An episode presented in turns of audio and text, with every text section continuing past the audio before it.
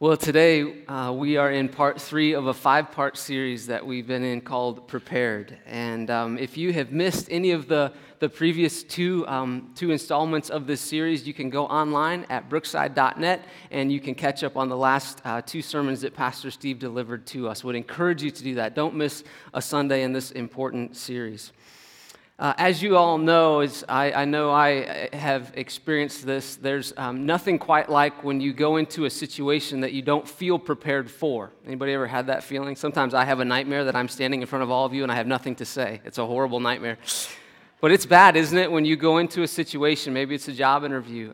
Maybe it's a sales pitch. Maybe it's a big game for you and you're not prepared.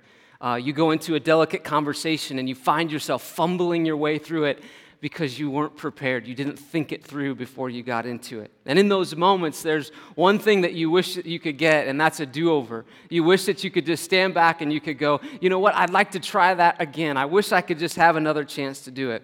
And this series called Prepared, what we're doing is we're answering 5 questions, 5 key questions about Christianity, the most commonly asked questions about the Christian faith, because we know this. We know that you want to be prepared, and we know we want you to be prepared when people ask you these questions or when you have these questions yourself on your own journey. Maybe you had a coach or a teacher along the way that constantly said to you, preparation is the key to success. And they drove that into you over and over and again. What were they doing? They were saying, if you're prepared, you're confident. And when you're confident, you can go in and you can experience success. These 5 questions, maybe they're ones that you have asked personally. Maybe as you came to faith in Christ, these were some questions that you had along the way. As a parent, these are the kinds of questions that you want to be able to answer for your children. Maybe you're here today and you would say this. You would say, I'm seeking out spiritual truth. You would say, I want to get to a place where I can make an intelligent, informed decision about putting my faith in Jesus Christ. I applaud you for that. I applaud you for giving that kind of time and carefulness to a decision that will change your life. I applaud you for that. The theme verse that's been launching us into this series is this. It's 1 Peter chapter 5, verse 13. It says this. Here it comes. There it is. All right. It says, always be prepared to give an answer to everyone who asks you to give the reason for the hope that you have. And what Peter was doing in this, the Apostle Peter, a person that was very close to Jesus, what he was saying was, always be ready.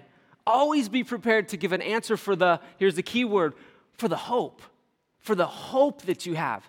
If Jesus Christ has changed your life, Peter's saying, be prepared not to answer every single question that a person might have about the Bible. You probably won't get there.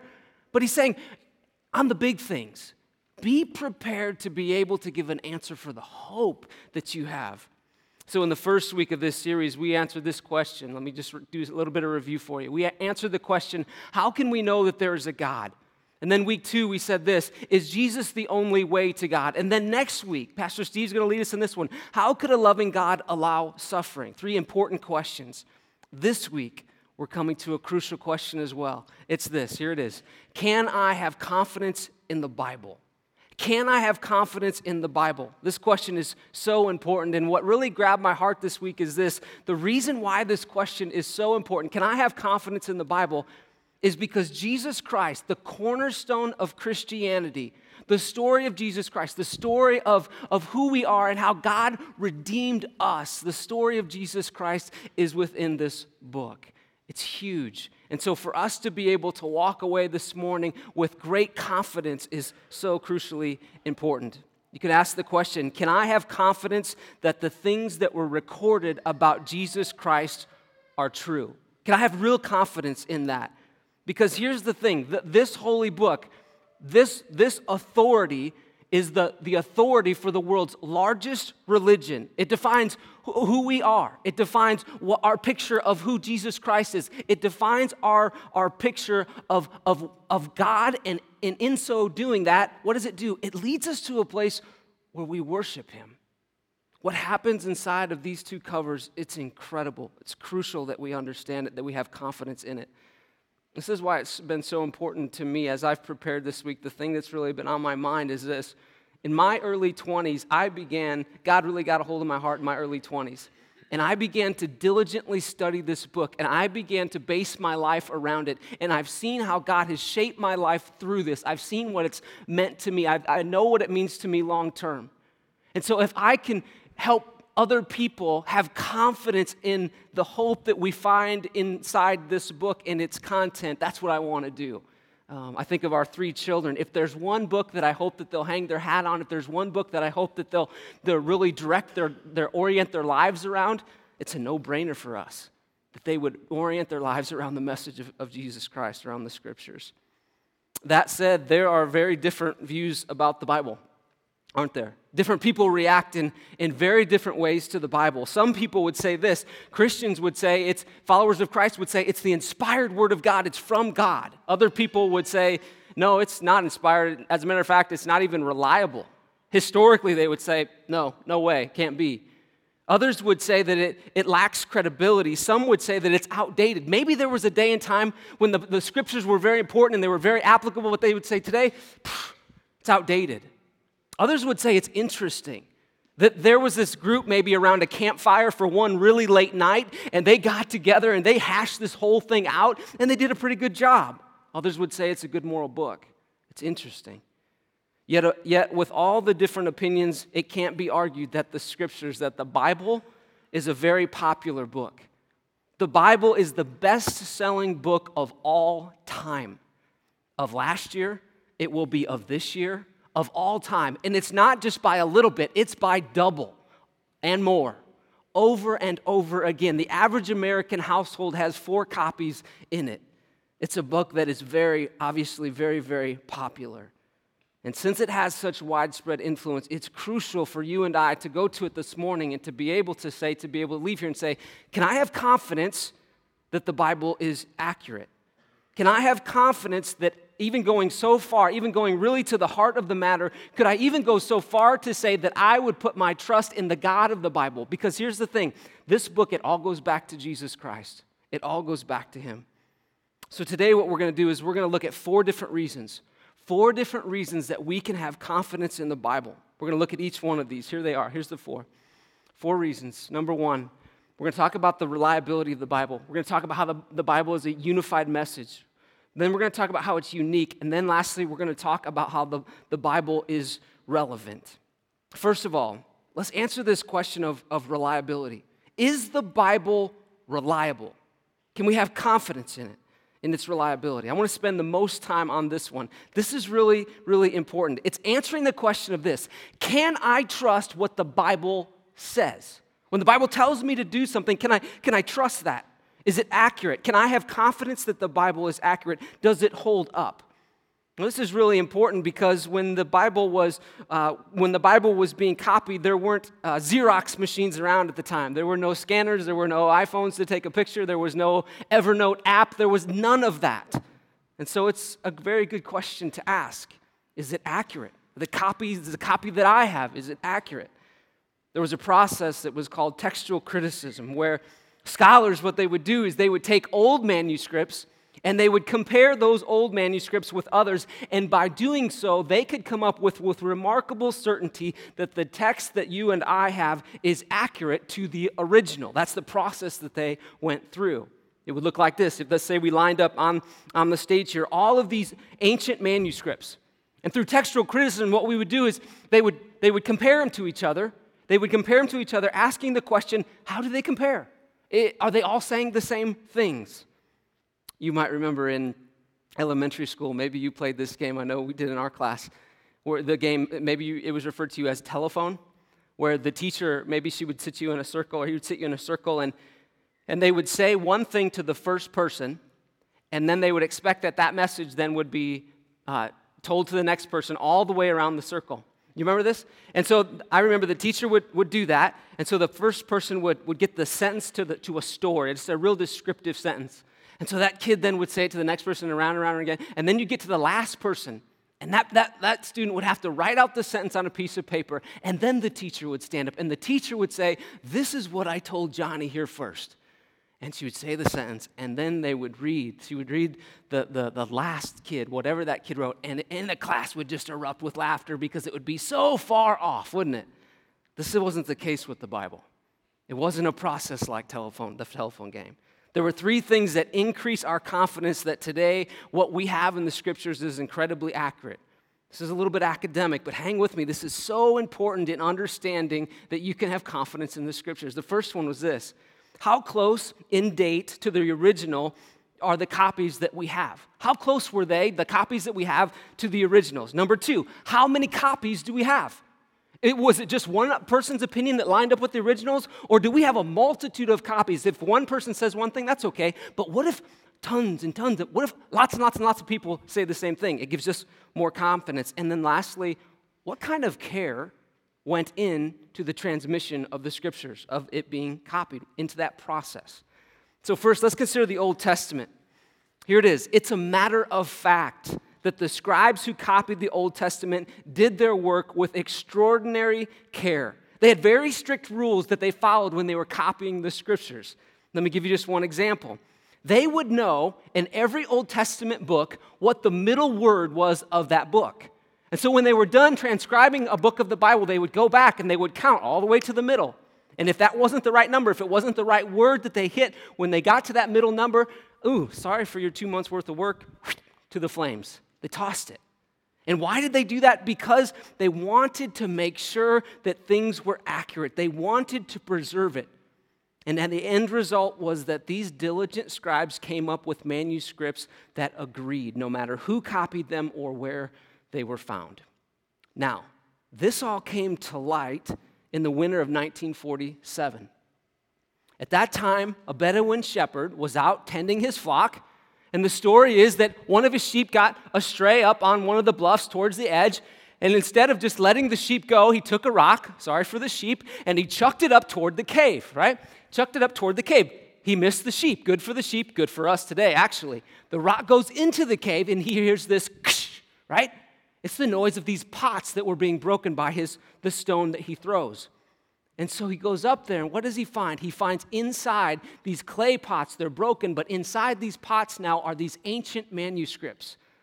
This was what was discovered that day became known as the Dead Sea Scrolls. It's a collection of virtually, get this, every book of the Old Testament. And scholars believe that these scrolls were placed in this cave in AD 69 as the Romans were beginning to march on Jerusalem. This is a big deal. So since AD 69, it's believed that these scrolls were in a cave until 1947.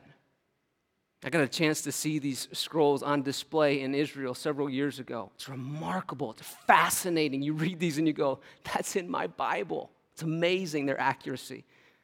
As scholars opened these scrolls and they did some comparison between the Old Testament that you and I have and the copies that the scribes wrote.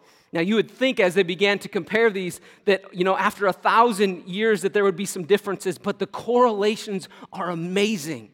Let me give you one example. This is from the book of Isaiah, okay? 166 words in Isaiah chapter 53. Out of 166 words, hang with me, only 17 letters were in question. 10 of the letters were simply a matter of spelling. 4 of the letters were simply a matter of stylistic changes, conjunctions like and the. And the remaining 3 letters were a part of a word that was added to verse 11, a word that didn't change the meaning at all.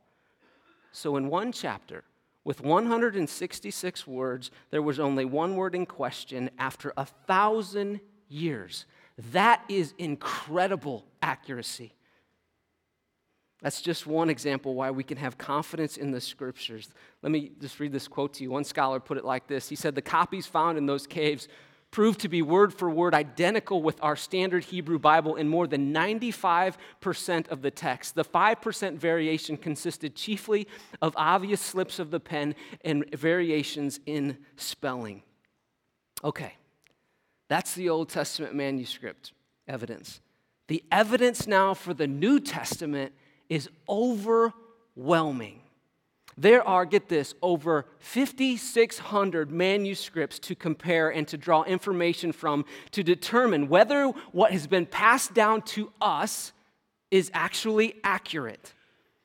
Some of these date, and this is important, as early as the 2nd or the 3rd centuries, some even within 70 years of the original.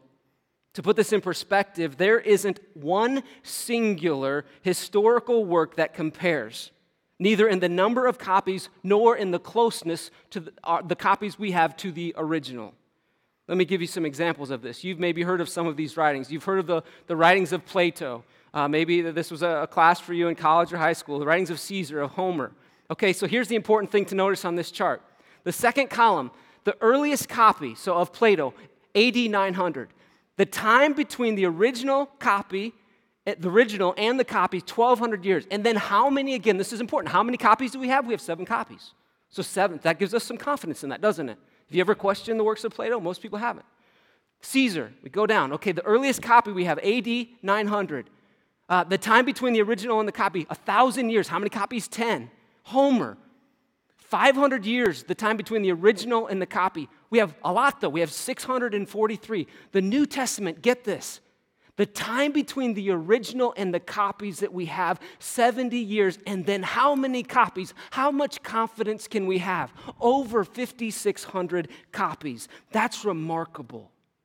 It's no wonder that it's said without question that the Bible is the most documented piece of ancient literature there is. There is no equal, not even close. It is the single most documented piece of ancient literature. Have confidence. Reason number two we can have confidence in the Scriptures is because the message, here it is, the message is unified. The Bible is made up of 66 books. It's a collection of books, but there's one unifying message that goes throughout it. There's one theme that we see going throughout the Scriptures. Imagine for a moment that you had a friend, and your friend, over the course of the relationship, you noticed that the things that they said weren't always accurate. What would you do with the things that they said over time? You would begin to question them. You would lack confidence in the things that they said if they weren't continually saying things that matched up. This is remarkable. Consider the fact that the Bible, here it is, the Bible is made of 66 books. That's diverse. It's written over the course of 1,500 years. 40 authors comprised it. These authors had different personalities, different circumstances. Some were in times of war, some were in times of peace.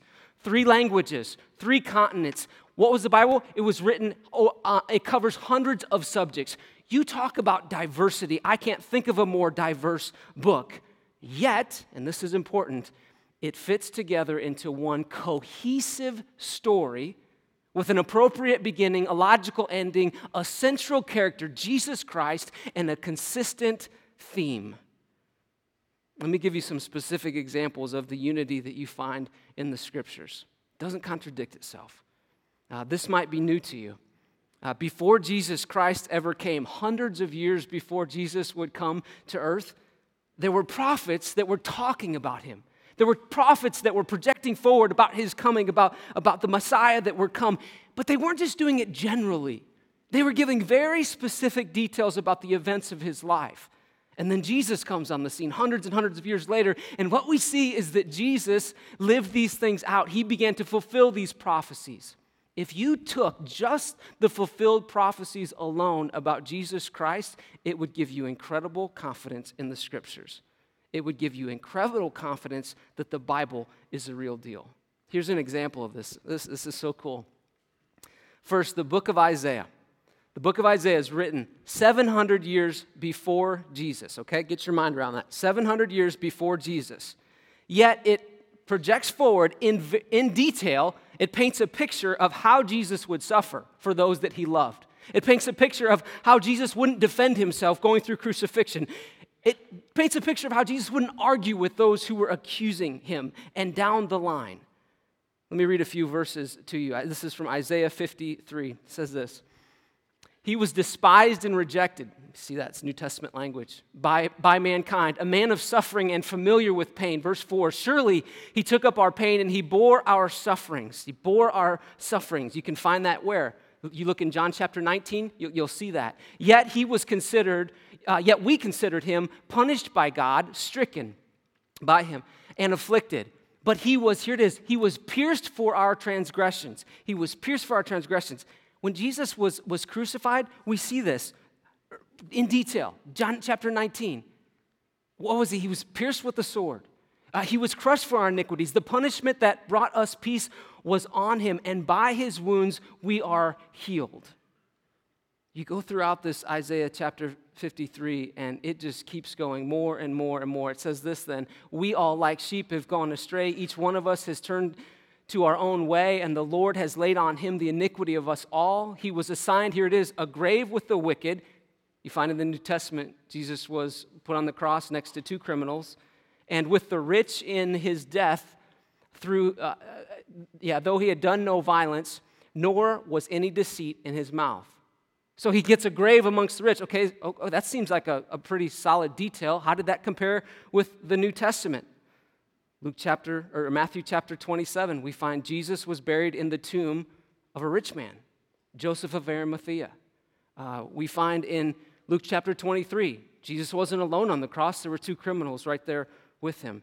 Do you see the unity that we have of the scriptures? It gives us confidence that not only in the Bible, but it gives us confidence in who Jesus claimed that he was. Again, it all comes back to Jesus. That was 700 years before it happened. Let me give you another example. This one here was written 1,000 years before Jesus. Here it is. This again, the book of Psalms, 1,000 years. So the psalmist writes this, my God, why have you forsaken me? Why are you so far from saving me, so far from my cries of anguish? Okay, now we'll go to the New Testament, 1,000 years later.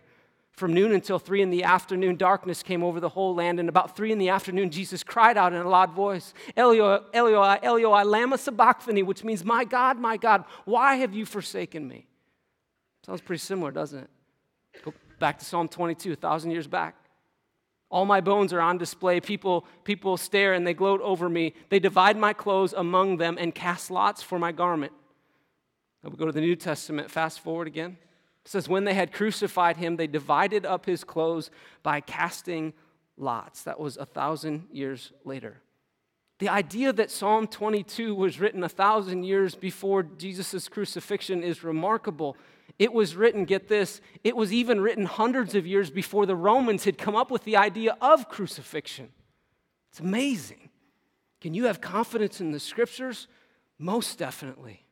Another example of this is remarkable. This is from the book of Malachi, chapter 5. The prophet Malachi, he's projecting forward about the Messiah, about where the Messiah would be born. And so we see this in Micah chapter 5. He says, but you, Bethlehem, Ephratah, though you are small among the clans of Judah, out of you will come for me one who will be ruler over Israel, whose origins are from old, from ancient times. Okay, now you go to the New Testament. You look at Matthew chapter 2, you look at Luke chapter 2, you look at John chapter 7, and what do you find? Where did it happen? Bethlehem. Jesus was born in Bethlehem. What a detail. We go right to the New Testament, thousands later. The list of detailed prophecies goes on and on. It's remarkable. By the time it is all said and done, get this, Jesus fulfilled 353 prophecies from the Old Testament. That's amazing. It brings joy to me. When I go to this book, I go, okay, wow, it's legit. The unity of the Bible from cover to cover is amazing. It gives us great, great confidence. Sally Lloyd-Jones, she put it like this. She said this very colorfully. Let me just read this to you. She said that the Bible isn't a book of rules or a book of heroes. The Bible is most of all a story. It's an adventure story of a young hero who comes from a faraway country to win back his lost treasure. It's a love story about a brave prince who leaves his palace, his throne, everything to rescue the one he loves. It's like the most wonderful of fairy tales that has come true in real life. You see, the best thing about this story is that it's true. There are lots of stories in the Bible, but all of the stories are telling one big story. It's unified. The story of how Jesus loves his children and he comes to rescue them. It takes the whole Bible to tell this story, and at the center of the story, there is a baby. Every story in the Bible whispers his name.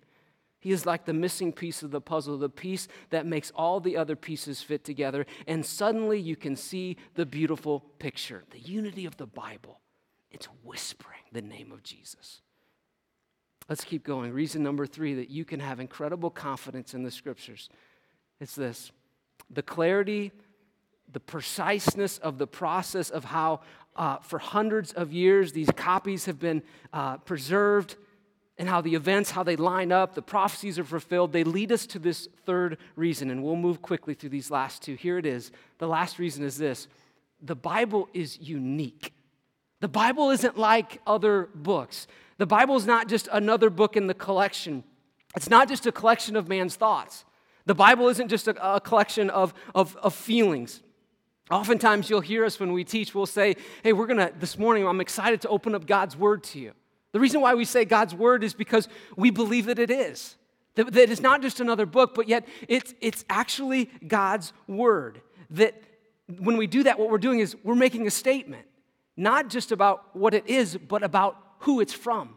We're making a statement that the Bible actually came from God, that God initiated the process of us having this book, that He inspired it. And so we refer to it, we say it's God's Word. Not meaning this, not that when it was all finished and these 40 authors came together over 1,500 years, that God put the God stamp on it. Not that. We're saying, no, all along, that this book has been inspired by God, meaning that God initiated the process and He carried it through all the way to its completion. And now we would say this, we have the written Word of God. We can have that. It's amazing. Think about that. God communicating to us. It's beautiful. The Apostle Peter put it like this in 2 Peter chapter 1. He said, above all, you must understand that no prophecy of Scripture came about by the prophet's own interpretation of things. For prophecy never had its origin in the human will, but prophets, though human, spoke from God as they were carried along by the Holy Spirit. Notice this, they spoke from God. Even Scripture itself is saying, no, this isn't us. No, this is God. Timothy put it like this in 2 Timothy chapter 3. He said, all Scripture is God-breathed. It's coming right from God, and it is useful for teaching, rebuking, correcting, and training in righteousness. 3,808 times in the Old Testament alone, the authors, they claim that they're writing, not their words, but over 3,800 times, the authors of the Old Testament claim we're writing the very words of God.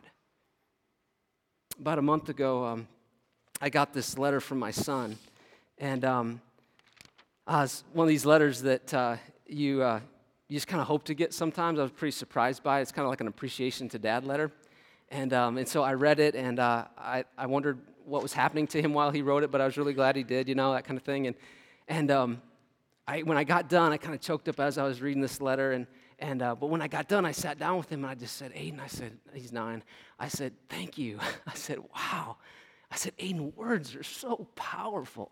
I said, thank you. I said, Aiden, I will hang on to this letter for the rest of my life. Now, here's the deal. What makes this powerful, the content definitely makes it powerful. It means a lot to me. But what makes this letter so emotional for me, so significant for me, it's not so much even just the content, but it's who wrote it. Think about this for a second. The Scriptures, they are a book. It's not just that the content is great, but it's who wrote it. It's God writing to you. It's who wrote it. God's Word is unique. It's not just another book. These are the very words of God.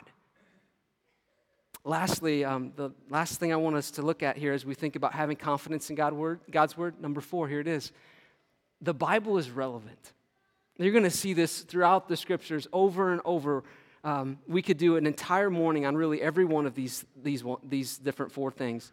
But there is no other book that so truthfully, that so completely talks about who we are, but it also talks about the very real things that we deal with in life. The Scriptures, they're relevant. The Scriptures are incredibly applicable to your lives. I'm in a small group of young guys, with young guys right now, and I'm not the young guy in there anymore, but they're young.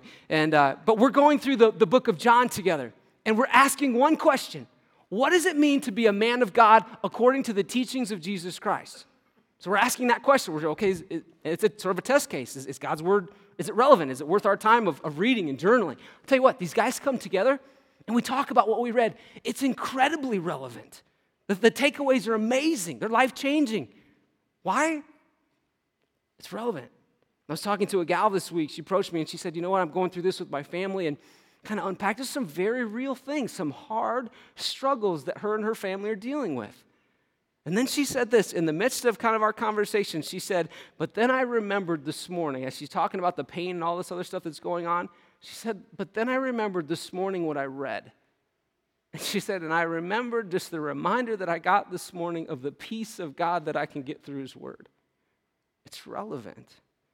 The Bible deals with topics from marriage to leadership to conflict to parenting to finances to purpose to how we treat the marginalized in our world. There's no other world religion that's championing that cause like Christianity. And I'll tell you what, the message comes straight from here, from the Scriptures, from the teachings of Jesus Christ. It's unarguably relevant. Remember what the Apostle Peter said. He said, always be prepared to give an answer for the reason for the hope that we have. For the reason for the hope that we have. Think about this book. We live in a world that needs hope. We are a people that we need hope.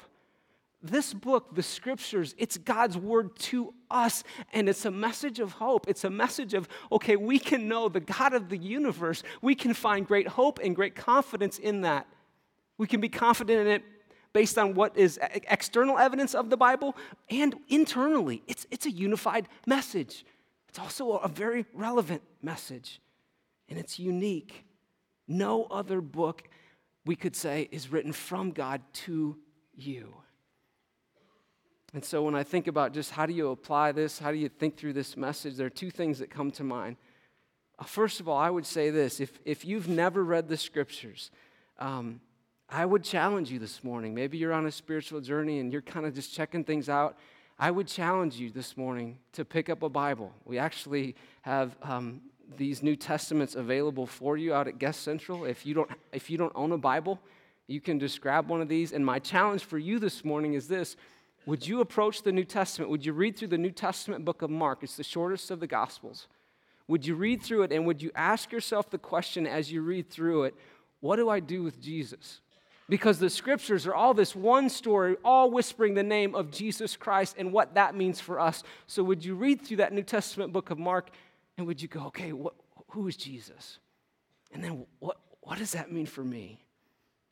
And then I think the greatest application for us, if you're a follower of Jesus Christ this morning, is this. When you go to the Scriptures, be reminded, go with a renewed sense of confidence. Don't just plan on meeting with God and you hope you get to it, but like make it happen. Pick a place, pick a time, but then go there hungry. I mean, remember, these are the words of God, the creator of the universe. I was looking at just a sunset the other night, and I was thinking, wow, the creator of the universe chose to communicate to us. That's remarkable. That's amazing.